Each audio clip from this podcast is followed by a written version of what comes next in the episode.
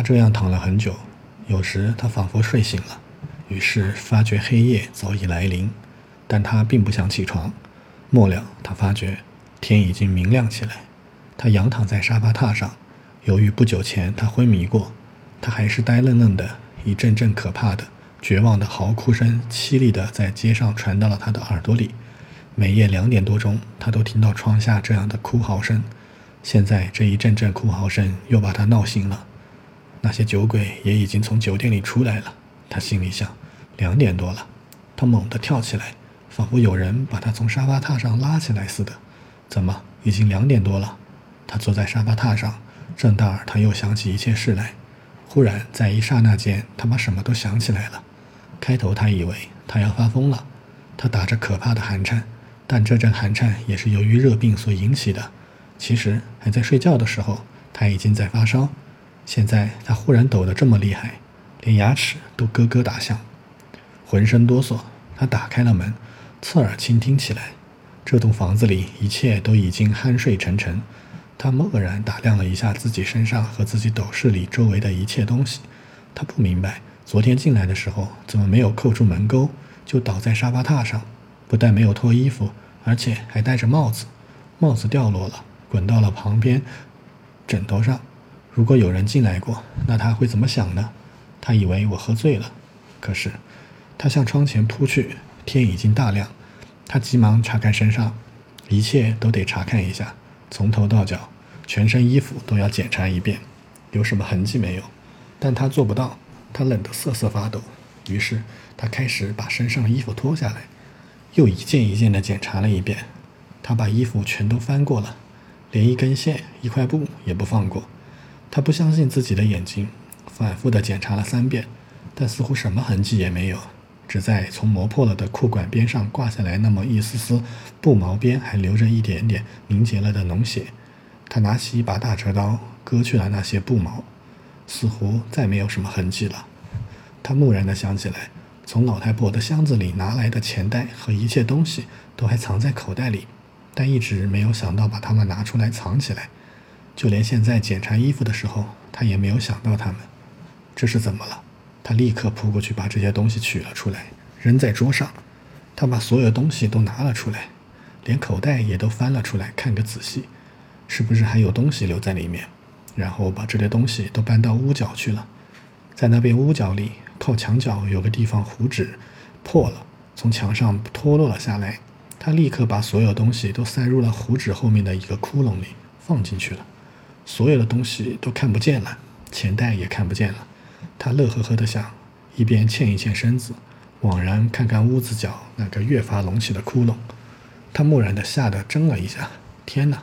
他绝望地悄声说：“我怎么了？这算藏好了吗？谁这样藏东西？”不错，他并不打算拿东西，他只想拿些钱，所以他没有准备藏东西的地方。可是现在，现在我有什么可高兴的呢？他想：谁这样藏东西？我真的昏头昏脑了。他精疲力竭地坐到沙发榻上，一阵难受的寒颤立刻又使他哆嗦起来。他无意识地把放在桌边椅子上那件他从前做大学生时穿的冬大衣拉了过来。这件大衣很暖和，他已经穿得破旧不堪。他把大衣盖在身上，立刻就沉入了睡乡，并且说起梦话来。他迷迷糊糊地过去睡过去了。不到五分钟，他又一骨碌地爬了起来。立刻又发狂似的问自己：“那件夏季外套扑过去，怎么又睡熟了？我什么事也没有做呢。果真如此，胳肢窝下面那个环圈还没有拆掉呢。我忘了，忘了这样一件重要的事，一个这么重要的罪证。”他扯下环圈，赶忙把它撕得粉碎，塞入了垫在枕头下面的内衣里。扯成了碎片的粗麻布，绝不会引起质疑的。我觉得是这样，我觉得是这样。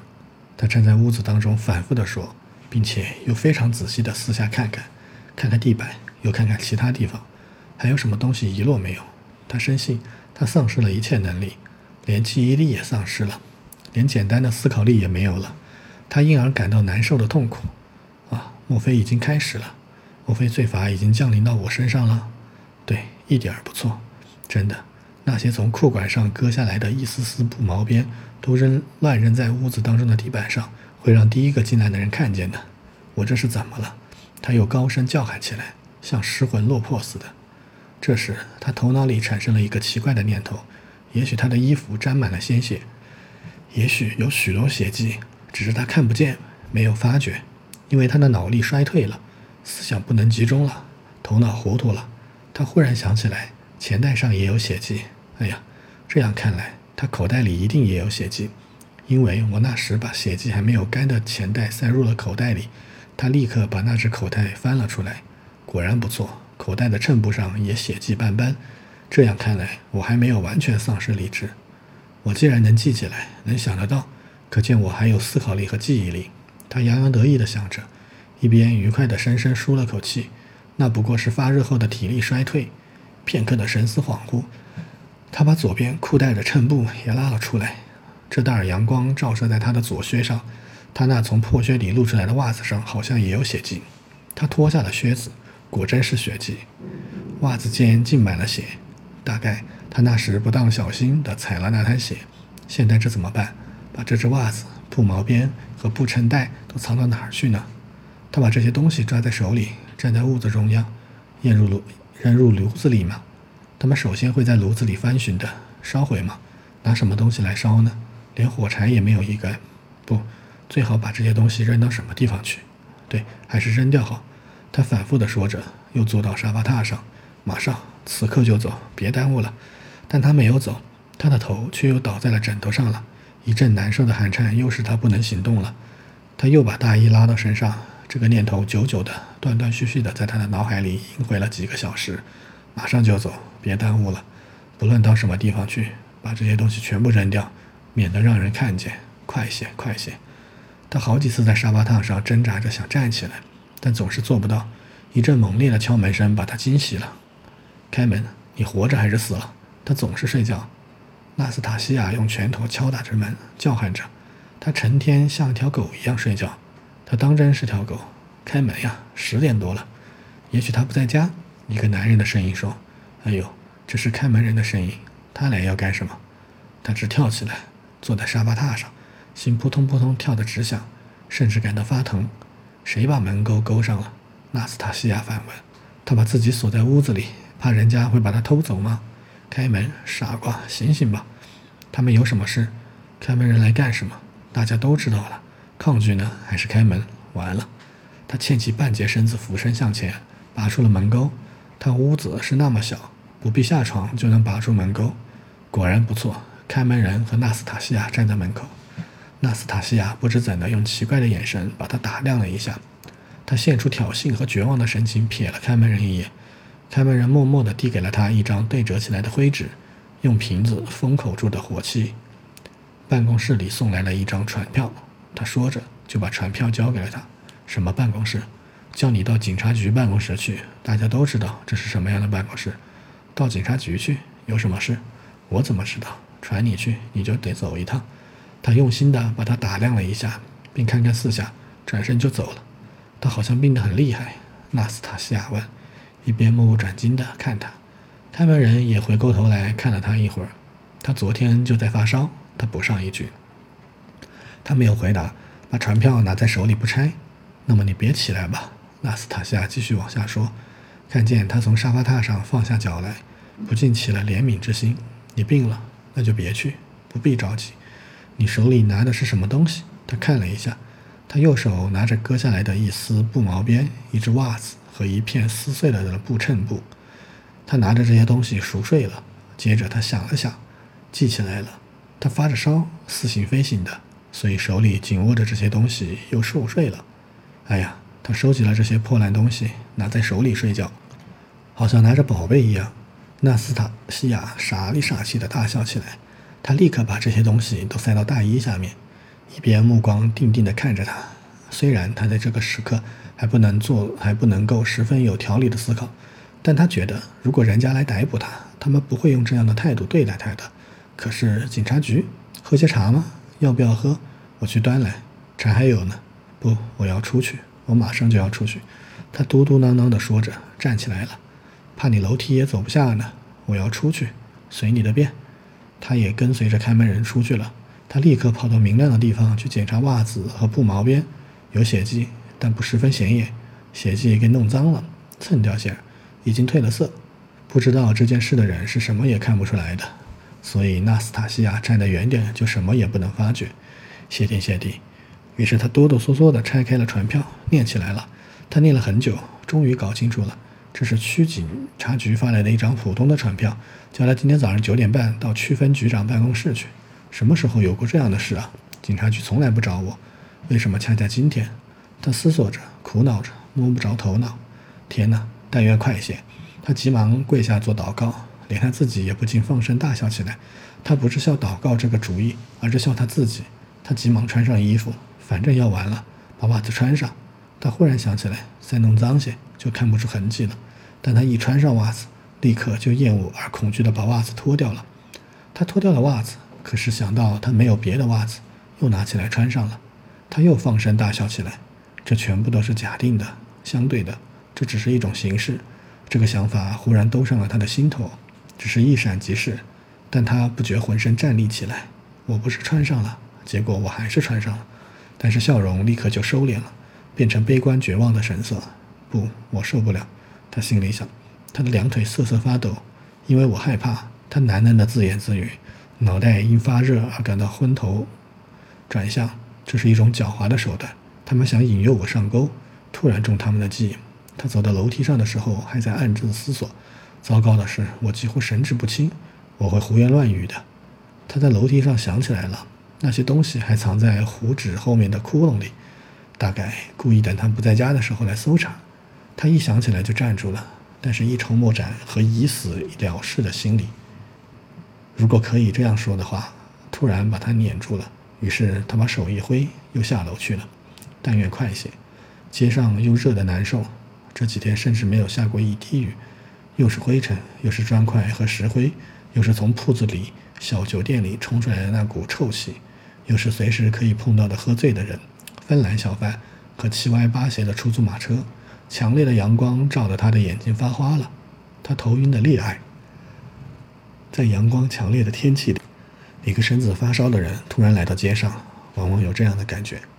走到昨天走过的那条街的拐弯处，他痛苦不安地张望了一下，又望望那座房子，立刻就把目光移开了。如果他们问起来，我也许会说，他走进办公室的时候心里想。办公室离他的家只有四分之一里路。办公室刚搬到新址四楼上的新房间里，就是他去过的，但这已经是很久以前的事了。他走进大门，看见右手有一条楼梯，一个装甲汉模样的人手里拿着一个本子走下楼来。那么他就是看门人，那么办公室就在这里。他跑上楼去碰碰运气。他不愿问人，我进去跪下，直直认不讳。他边想边上四楼去了。楼梯又陡又窄，污水淋漓。四楼全部住所的厨房都朝这条楼梯开着门，差不多是整天开着的，因而闷热极了。腋下夹着小布子的看门人、听差和上警察局来的形形色色的男男女女，都川流不息地打这条楼梯跑上跑下。办公室的门也敞开着，他走了进去，在前室里站住了。这儿经常有一些乡下人站着等候，这儿也异常闷热。而且这些刚油漆过的房间，那股混着带臭味的干性油的、还未消散的油漆味儿往鼻子里直冲，简直叫人恶心。他等待了一会儿，认为还得往前走，就往隔壁一个房间走去。那些房间又小又低，急不可耐的心情使他越发想往回走。谁也没有注意他。在第二个房间里有几个路士在办公，他们都在振笔疾书，身上只比他穿的稍微体面些，模样都很古怪。他找了其中的一个路士：“你有什么事？”他拿出警察局的传票。“您是大学生吗？”那个路士看了一下传票，又问：“是的，从前是大学生。”路士把他打量了一下，但是神气很冷淡。这个人头发异常蓬乱，眼神里流露出他有个固执的想法。这个人不会告诉你什么的，因为他对什么都不感兴趣。拉斯科尔尼科夫心里想：“请您到那儿去跟文书谈吧。”路士说，用指头朝前面点点尽头的一个房间。他走进那个房间，这儿地方窄小，挤满了人，他们都穿得比外面几个房间里的干净些。其中有两个妇女，一个穿着素色的丧服，坐在文书对面的桌旁，一面听文书口授，一面写；另一个是一位太太，一个胖胖的，脸上红彤彤、有许多斑的、惹人注目的女人。她服饰华丽，胸前别着一枚和茶碟子一般大的胸针，站在一边等候着。拉斯科尔尼科夫把船票给了文书，文书匆匆地瞥了他一眼，说：“请等一等。”他有给那个穿丧服的女人口授着什么？他较为舒畅地舒了口气，一定不是那件事。他慢慢地振作起精神，竭力鼓起勇气，镇定下来。多么傻！稍微粗心大意就会出卖自己。很可惜，这儿空气不足。他补上一句：“很闷热，头脑昏得更厉害，神志也不清。”他感到心乱如麻。他害怕不能控制自己。他极力专心致志地想一件什么事，要想一件什么事，一件完全不相干的事，但压根儿做不到。那个文书却引起他极大的注意，他总是看着他的脸，想猜出什么来。这是一个很年轻的人，约莫二十二岁，有一张黝黑的、活泼的脸，看起来比他的年纪老些，衣着时髦，像个花花公子。在后脑勺上，头发对分梳开，梳得很均匀，抹过油。那些拿刷子刷得干干净净的白皙的指头上，戴着几只献宝戒指的金钻指。坎肩上挂着一根金链子，他跟一个来到这个房间的外国人还说了两句法语话，说的还不错。路易莎·伊凡诺夫娜，您坐一会儿。他忽然对那个穿得很漂亮的、脸上红彤彤的女人说：“她总是站着，好像不敢坐。虽然旁边有把椅子。”谢谢。那个女人轻轻地说，衣服粗粗作响。坐在椅子上，她那条浅蓝色的镶白花边的连衣裙在椅子周围散开来，像个气球。几乎占据了半间屋子，芳香扑鼻。可是那位太太大概因为占据了半间屋子，身上散发出一阵阵香气而坐立不安。虽然她羞怯的、调皮赖脸的微笑着，很显然很不自然。那个穿着丧服的女人终于办完了手续，站起来了。突然传来一阵闹声，有个警官神气活现地走进来了。他不知怎的养成了一个特别的习惯，每走一步就扭动一下肩膀。把那顶装着一个帽徽的制帽扔在桌上，就在圈椅上坐下来。那个服饰华丽的女人一看见警官，就霍地从座位上站起来，异常高兴地行了个屈膝礼。但警官并不理睬她，她却不敢当着她的面再坐下。这是区分局副局长，两撇略带火红色的唇须天平地向左右两边伸展着，五官异常细小，但是除了有点傲慢无礼以外。没有显现出什么特点，他不大高兴地斜着眼看了一下拉斯科尔尼科夫，因为他穿得太破烂了。虽然他一副寒酸相，可是他那英俊的气概没有被破烂的衣服所掩盖。拉斯科尔尼科夫因为一时疏忽而直瞅着他，看得太久了，后者甚至恼火了。“你有什么事？”他叫道。因为他那闪电般的目光没有使这么一个衣衫破烂的人害怕，大概感到惊讶。“是你们传我来的，有传票。”拉斯科尔尼科夫默然回答道：“是一桩向他追索债务的案件，就是向这个大学生。”文书慌忙说，把目光从传票上移开了。这里，他把一本练习簿递给拉斯科尔尼科夫，指指练习簿上的一个地方：“你去看吧。”债务？什么债务？拉斯科尔尼科夫心里想。但是这样看来，一定不是那件事。他高兴地哆嗦了一下，他突然如释重负，心头感到说不出的轻松。先生，通知您几点来的？中尉警官叫道。不知为什么越来越生气。通知您九点钟来，可是现在已经十一点多了。我一刻钟以前才接到这个传票。拉斯科尔尼科夫转过脸去，大声回答道。他突然发这么大的脾气，连他自己也意想不到，甚至对这个回答他有点感到满意。我的发烧，我抱病而来，不错吧？不许大声叫嚷。我没有大声叫嚷，我平心静气地对您说话。可是您对我大声叫嚷，我是大学生，不许人家对我哇啦哇啦。副局长勃然大怒，开头甚至说不出话来，只是胡子下面的唾沫飞溅。他从椅子上直跳起来，住口！你是在警察局，先生，不要放肆！你也是在警察局！拉斯科尔尼科夫大声叫道：“你不但大声叫嚷，而且还抽香烟，你不尊重我们。”说了这句话后，拉斯科尔尼科夫感到难以形容的快乐。文书微笑地看着他们。大发雷霆的中尉警官显然很囧，这不关您的事。末了，他有点做作的高声叫道：“请您做出向您要求的答辩，让他看看。”亚历山大·格里格里耶维有控告您的状子，您还您不还钱，模样倒很漂亮。可是拉斯科尔尼科夫不再听他的话，猛地夺过那张控告他的状子，想快些解开谜底。他看了一遍又一遍，还是摸不着头脑，这是怎么回事？他问文书：“这是凭借据向你索债，追讨欠款，你应当或者负担一切诉讼费用，缴纳罚金和其他费用，或者提出书面答复，说明什么时候还钱。而在欠款未还清以前，不得离开京都，不得出卖或隐藏自己的财产。债权人可以拍卖你的财产，依法控告你。我没有欠什么人的钱啊，这不关我们的事。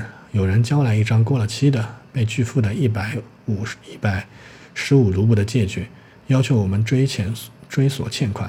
这张借据是您在九个月前立给巴等文官太太扎尔尼采寡妇，而扎尔尼采那寡妇后来又把它转让给七等文官切巴洛夫，所以我们传您来做答辩。她不是我的女房东吗？她是你的女房东，那又怎么样呢？文叔望着他，脸上流露出同情而又宽恕的微笑，但略带洋洋得意的神气。仿佛望着一个刚开始学习设计的新手，在问：“现在你觉得怎样？”可是他现在管他妈的什么证据，什么追索欠款？目前这也值得担忧，甚至值得注意吗？他站着，念着，听着，回答着，甚至自己提出问题，但这一切行动都是不自觉的，胜利地保全了自己，脱离了迫在眉睫的危险。这就是他在这个时刻的感觉。他不做预测，也不加分析，对未来不做猜想，也不加推测。他不怀疑，也不追问，这是一个充分表现出直觉的、纯然是动物本能的快乐时刻。可是，这当儿在办公室里好像雷电交加一样，突然发生了一件事。那个你还在因为对他不恭敬而震怒的、气得面红耳赤的，显然还想维持受损的尊严的尊位圣官，他忽然迁怒于那个倒霉的、服饰华丽的女人。虽然从他进来的时候，他一直带着傻里傻气的微笑望着他，你这个贱货！他忽然放开喉咙叫嚷起来：“昨天夜里你家里出了什么事了？又是丢脸的事，吵闹的满街都知道了。又是打架、酗酒。你想进感化院吗？我不是已经对你说过，我已经警告过你十次，第十一次我不可能会饶恕了。可是你，你这个贱货，连拉斯科尔尼科夫手里的船票也掉落了。”他惊讶地望着遭到了这么无理辱骂的那个服饰华丽的女人。可是不久他就明白了这是怎么回事。他对这件事甚至立刻发生了很大的兴趣，他高兴地听着，甚至想哈哈大笑一阵，他的全部神经都兴奋起来了。伊利亚·彼得罗维奇，文书殷勤地说话了，但马上又把话缩住了，等待着时机，因为他凭经验知道，你只有采用强制的手段，才能叫这个中尉警官不发脾气。至于那个服饰华丽的女人，开头中尉警官的大发雷霆吓得他瑟瑟发抖，但是说来奇怪。骂得越多越厉害，他却越变得温柔可爱。他对那个可怕的中尉警官笑得越发迷人了。他在原地踏步，不断地行去七里，急不可耐地等待着插嘴的机会。终于等到了，长官先生，我家里没有吵闹过，也没有打过架。他突然放连珠炮般地说起来，好似豌豆洒落在地上一般。虽然他厚着脸皮说着俄国话，可是他的发音却带着极重的德语。没有什么丢脸的事，他们都喝得醉醺醺来的。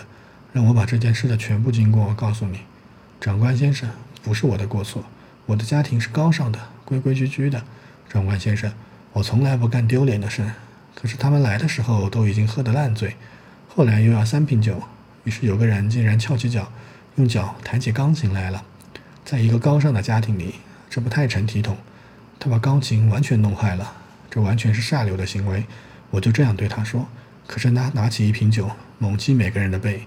于是我马上叫来看门人，卡尔来了，我抓住了他，抓住了卡尔，打他的眼睛，又打亨利埃特的眼睛，还打了我五记耳光。长官先生，在一个高尚的家庭里，这是多么无礼呀！我就叫喊起来。他打开临河的窗，像头小猪般的向窗外尖叫起来。这真丢人！站在窗前对着街，像小猪般的嚎叫，这成什么体统？卡尔在他背后抓住他的燕尾服，把他从窗口拖开了。长官先生，这是真情实况，他把他的燕尾服撕破了。于是他大叫大嚷：“先生，赔偿他十五卢布！”长官先生，我自己拿出五卢布赔偿他的燕尾服。这是个下流的客人，长官先生，他常常胡闹。他说我将来要发表长篇讽刺文章骂您，因为在所有报上我都能发表骂您的文章。那么他倒是个作家。是呀，长官先生，在一个高尚的家庭里，他是多么的下流客人呢！够了，我已经对你说过了，我不是对你说过了吗？伊利亚·彼得罗维奇，文书又意味深长地说话了。中尉警官瞟了他一眼，文书微微摇头，已经对你说过了。最可敬的拉维莎·伊凡诺夫娜，我最后一次警告你，这是最后一次。中尉警官继续往下说，在你那高尚的家庭里，哪怕再闹出一次丑事来，我用高尚的话来说，那我要把你查办，听见吗？这样说来，他是个文人，或者是个作家，在高尚的家庭里，因为后襟被人撕破了，而拿了五个卢布赔偿费，是不是？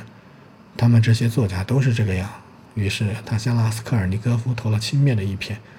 前天在一家小饭馆里也发生过同样的事，有个文人吃了饭不肯付钱，他还说我要写一篇文章讽刺你们。上星期另一个文人在轮船上用最下流的话骂了一个五等文官的家眷，他的妻子和女儿。前几天有个文人被撵出了糖果店，作家、文人、大学生、宣传者，他们都是这样一批家伙。呸！去你的！我会到你家里来看的，你可要注意，听见吗？路易莎·伊凡诺夫啊，匆忙而殷勤地向各方面行着居七礼，这行去七礼，便向门外退去。可是，在门口，他的屁股撞了一个仪表堂堂的警官。这位警官神色坦然，容光焕发，两边脸颊上留着极其漂亮的、浓密的淡黄色的络腮胡子。这就是分局长科科季姆·福奇福米奇。路易莎·伊凡诺夫娜连忙行个屈膝礼。两栖弯曲的几乎碰到了地板，步子又快又小，跳跳蹦蹦的从警察局里翻飞出去了。又是霹雳，又是雷电交加，又是旋风，又是台风。尼克季姆·弗米奇亲切而友好地对伊利亚·彼得罗维奇说：“你又发脾气了，又动肝火了。我在楼梯上就听见了。”“对呀，怎么样？”伊利亚·彼得罗维奇带着裙子，风度漫不经心地说。他手里拿着一沓公文，走到另一张桌子跟前去了。每走一步，就装腔作势啊，扭动一下肩膀。他往哪儿走，肩膀就往哪儿扭。您瞧，这位是个作家先生。哦，不是个大学生。我是说，从前是个大学生，立了借据，但他不还钱，又不肯搬家。他不断的被人控告，可是他却在这儿抗议，说我在他面前抽香烟。他自己行为不正派，您瞧瞧，瞧瞧他现在这副讨人喜欢的样子。嫔妃罪，朋友，这有什么可指责的？大家都知道他性子暴躁，动不动生气。您大概受了他的气，忍不住了。尼克季姆·弗米奇和蔼地向拉斯科尔尼科夫转过脸去，继续往下说：“可是这是您的不对了。我告诉您，他是个极高尚的人，但性子暴躁，火脾气嘛。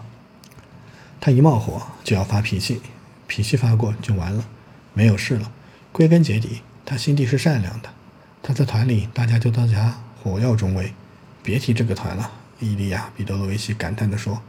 他虽然还在生气，但是这个玩笑却开的使他很满意。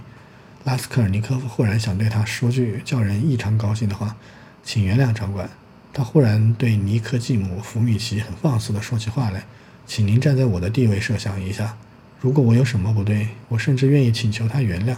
我是个穷大学生，而且身上有病，被贫穷所逼。”从前我是大学生，因为现在我不能维持生活，但我就会得到钱。我有个母亲和妹妹住在某省，他们将要寄钱给我，就可以把钱还清。我的女房东是个善良的女人，可是她因为我丢了教书的工作，有三个多月没有付房租，她极为不满，连午饭也不给我提供了。我完全记不得这是一张什么借据。现在她凭这张借据要我还钱，请您说吧，我怎样还她钱？这不关我们的事。文书又说话了：“对对，我完全同意你的意见，但是请允许我解释一下。”拉斯科尔尼科夫又赶忙接着岔说：“他不是对文书说话，而是对尼科季姆·弗米奇说话，但也尽力对伊利亚·彼得罗维奇说话。虽然后者固执地装作一副翻寻公文的样子，并且鄙夷地不理睬他。请让我解释一下。我租他的屋子已经有三年光景，从外省来到这儿就住在他那儿。”先前为什么我不如实说呢？我一开始就答应，我将娶她的女儿。我口头上这样答应，随便答应的。这是个少女，其实我也喜欢她，虽然我并不爱她。总而言之，我年纪轻。我的意思是，当时女房东非常相信我。我多多少少过了一个时期这样的生活。我没有好好的考虑，先生，根本没有人叫您谈男女间的暧昧关系，而且我们也没有功夫听。伊利亚·彼得罗维奇用洋洋得意的口吻粗鲁地插嘴说，但拉斯科尔尼科夫急不可耐地打断了他的话。虽然他突然说的话异常吃力，不过对不起，让我多少还是全部告诉你们吧。这是怎么回事？我也要谈谈。虽然我同意你们的意见，谈这个没有必要。可是，一年前这个姑娘害伤寒病死，我仍旧住在她那儿。当女房东搬到现在所住的那套房间来的时候，她曾经对我说。而且很友好的对我说：“他绝对相信我。”他问我肯不肯出力这张一百一十五卢布的借据。他认为我欠了他这么一笔钱。请允许我说一句，他确实是这样说的。只要我给他出力这张借据，他又会借钱给我，要借多少就多少。他绝不，这是他亲口说的。在我自愿还钱之前，他绝不拿这张借据去控告我。现在我丢了教书工作，没有饭吃的时候，他却来控告我了。要我还钱，现在我怎么说呢，先生？我们可不要听这些动听的话。伊利亚·彼得罗维奇粗暴无礼地打断他：“你应该提出保证，设法还债。至于您的恋爱故事和这些悲剧，跟我们风流马不相及。”你倒是铁石心肠，尼克季姆·弗米奇嘟嘟囔囔说。坐到桌边，也开始签署公文。他好像有点不好意思。您写吧。文书对拉斯科尔尼科夫说：“写什么？”他不知怎的格外的粗暴。你听着，拉斯科尔尼科夫觉得他做了一番自白后，文书对他更不客气，更瞧不起他。但说来奇怪，他忽然对人家意见毫不介意。这个转变好像是一刹那间发生的，是在一分钟内发生的。如果他肯思考一下，不用说，他就会感到奇怪。他怎么会在一分钟前跟他们谈这样的话呢？甚至用自己的感情去打动他们？这些感情是哪儿来的？相反，即使现在房间里坐着忽然的不是局长，而是他的最亲密的朋友们，他似乎也不想对他们说一句推心置腹的话。他的心忽然变得多么空虚啊！他突然意识到心里出现了一种悲观情绪，感到自己是令人痛苦的、无限的孤独，而且没有依傍。他突然变得这么悲观，可不是由于这两个卑鄙无耻的行为。既不是由于他曾向伊利亚·彼得罗维奇披肝沥胆，也不是由于他屈服于两个警官。现在他哪会想到自己这些卑劣的行为啊？想到这些自尊心，警官们、德国女人们、所债和警察局们。如果此刻他被判处火刑，他不会发慌的，甚至也未必会用心的听完判决书。他发生了一桩十分陌生的、新的、意想不到，而且从来没有发生过的事情。他没有理会到，而是清楚深刻地体会到，他已经再也不能像刚才那样流露感情，或者用任何其他方式去向这些坐在区分局里的人们申诉了。即使这些人是他的同胞手足，而不是警官，甚至不论生活情况如何，他也不会去向他们申诉的。以前，他从来没有过如此奇怪而可怕的感觉。最令人痛苦的是，这与其说是知觉，倒不如说是意识或者意念。一种直觉，他一生中所有最痛苦的感觉。文书开始向他口授这一类案件一种普通的答辩书的格式，就是我无力偿还债务，答应在将来某一天偿还。我不离开城市，不拍卖或捐赠财产等等。您不能写字了，您拿不住笔了。文书说，一边满怀好奇心地打量着你拉斯科尔尼科夫。您病了吗？是啊，我头晕。请您往下说吧。完了，请签名。文书收回了答辩书，就去办别的公事了。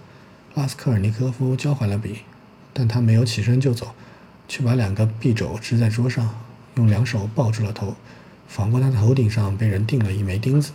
他突然想到一个奇怪的念头，立刻站起来，走到尼科季姆·弗米奇跟前去，把昨天所干的事和他和盘托出，然后同他一起到家里去，去给他看看藏在屋角一个窟窿里的那些东西。这个冲动是这么强烈。他甚至已经站起来要去干，考虑一会儿岂不更好吗？在他的脑海里闪过这样一个念头：不，还是不考虑好，卸下这副重担吧。可是他突然站不住了，像被钉在那儿一样，因为尼克季姆·弗米奇热情洋溢地对伊里亚·彼得罗维奇谈着话，这几句话飞到了他的耳朵里。这是不可能的，这两个人会释放的。第一，一切事情都是自相矛盾的。你想想看，如果这是他们干的，他们需叫看门人来干吗？自己告发自己，还是他们耍手段？不可能，这未免太不可思议。而且，当大学生比斯特里亚科夫进去的时候，两个看门人和一个妇女都在大门口看见过他。他跟三个朋友在一起走，走到大门口才跟他们分手。他向看门人打听房客的时候，三个朋友还跟他在在一起。如果他抱着这样的意图而来，他还会打听房客吗？那个科赫在底层一个银匠那儿坐了半个钟头，才上老太婆那儿去。他从银匠那儿出来上楼去是在七点三个。现在，请您想想。可是，请问他们的供词怎么会有这样的矛盾呢？他们都肯定地说，他们敲过门后，门是扣着的。可是三分钟后，他们同看门人一道上楼去，却发现门没有扣上。问题就在这里，凶手一定扣住了门钩，坐在里面。如果科赫不干蠢事，不去找看门人，那么一定能够把凶手逮住。